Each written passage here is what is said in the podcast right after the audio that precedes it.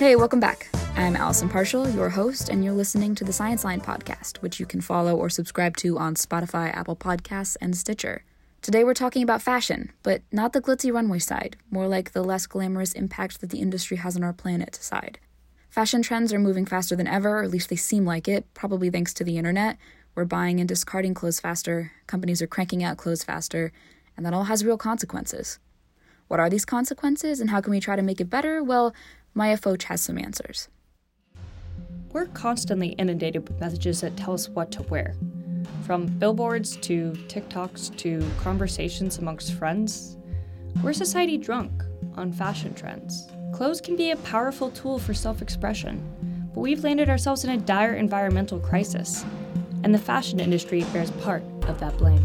In a world constantly shouting, shop, shop, shop, how can you help the fight against fast fashion? Fashion is now one of the most polluting industries in the world. Works on exploitative labor conditions. Produced cheaply, worn briefly, discarded quickly. Harming not only independent designers, but drastically contributing to the climate crisis. Fast fashion. Fast fashion. Fast fashion clothing items. Maxine Bédat is a former lawyer turned fast fashion crusader. She founded the New Standard Institute, which advocates for fashion regulation policies, like providing a transparent supply chain to consumers. She says right now, the data we have is not encouraging. The fashion industry contributes more greenhouse gas emissions than France, Germany, and the United Kingdom combined. Add to that the fact that most of our unused products end up in the landfill. The average American throws away around 81 pounds of clothing per year. No wonder Bédat feels like the current outlook is bleak. It's a really challenging time that we're in because we have an industry that has managed to evade all laws and an industry that is just becoming more and more disposable. Society, and in turn the government, has failed to put the proper checks on the fashion industry, which is known for abusing outsourced labor, poor manufacturing practices, and negligent environmental management. But it's an industry that sold over $435 billion in products in the US this past year alone. Charlie Orenstein, an industrial designer with a background in sustainability research at Syracuse University, says she takes that into consideration whenever she shops. I mean, I don't, I don't shop often, but when I do look through brands, is having the lens that if a company is selling clothes, it is for profit. So that is their number one motivation, regardless of whether or not they are ethical or they maybe are driven by sustainable practices. The end of the day is they want to make money. Some companies have started trying to address the problem. H&M, which is often cited as one of the biggest offenders, has even promised to reform. On their website, they cite responsible purchasing practices to quote unquote evaluate, develop, and reward responsible suppliers.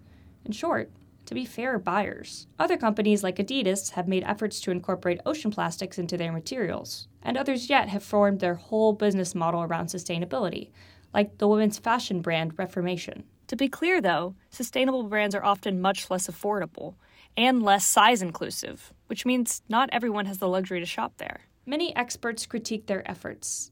Lisa McNeill, a professor at Otago University in New Zealand, researches brand management and its relationship to sustainability.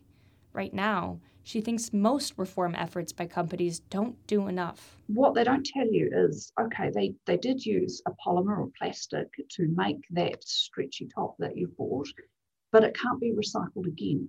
So, you know, it's all very well that you've bought it and said, great, this was made out of you know, plastic bottles, but it's still an end point and it's still going to end up in a landfill at some point. So, we're in a position where there's pollution at the front end with manufacturing issues and pollution at the back end with tons of clothes ending up in the landfill. But there are things we can all do on the micro and the macro level to try and help. You can shop secondhand at vintage and thrift stores, which reduces the demand for new clothes. And as Orenstein tells us, once you own your clothes, the way you care for them can also help keep them out of the landfill and reduce water waste. Great thing that you can do is wash your clothes on colds and to dry line them instead of using the dryer. Also, your clothes don't need to be washed as often as you think, so wash your clothes less if you can. McNeill agrees and says that everyone needs to do their part if we're going to avoid climate disaster. I really think that's a cop out on the part of the consumer to say, why is it our problem? Why, it's your problem because you keep buying it and you keep throwing it away and you keep wasting it. If you didn't send those signals into the marketplace, people wouldn't keep making it. Across the board, opponents of the fast fashion industry say the best thing you can do is become a conscious consumer. Orenstein suggests asking yourself these questions before adding that hot new top to your shopping cart. Is this a trend or do I actually need this? What is the function of this clothing? Is it an item that is seasonless? Um, will it last me a long time? Is it well made? Because at the end of the day, you're better off investing, regardless of your like your income, investing in a piece that will last you a long time and that you will actually wear multiple times, versus like buying into trends. Giant Shein Black Friday haul. The two boxes here from Zara. We have a bunch of packages from Amazon. I really like this trend. Look at that outfit. What about changes on a macro level? Is there any force that could persuade the fashion industry to do better about climate change? Bédat says a lot of the current conversation focuses too much on individual responsibility. She thinks it's great to be a conscious consumer, but that advocating on a policy level is actually much more effective. In order to fundamentally change these systems, we need to change the laws. And that also goes back to us the people you know it's it's really up to us as citizens to show that these are issues that we care about calling a, your local representative saying that you want their support in a in a bill is going to do a lot more than your individual purchase choice. There's no one simple fix to this issue. But that's an idea we're growing more accustomed to these days. It's not the end of the world to say the path forward is complicated. But for now, a good place to start is with your own mindset. I think it's important for consumers to be curious and to make an effort to understand how their clothes are made and get more in touch with the process. It's important to be mindful of all the hands that touch your clothes and how they got here, the resources it's used, the materials, the water, and I think with that empathy, you'd have more appreciation for your clothing and be a little bit more selective about what you buy. For Science Line, I'm Maya Foch.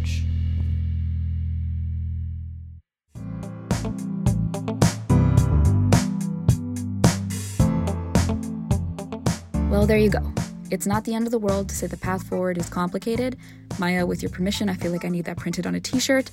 Um, sustainably, if that's possible. Okay, I'll embroider it. Anyway, thank you for listening. Please share this with anyone you think might be interested, fashionable or otherwise, and please drop a review and rating on Apple Podcasts if you get the chance.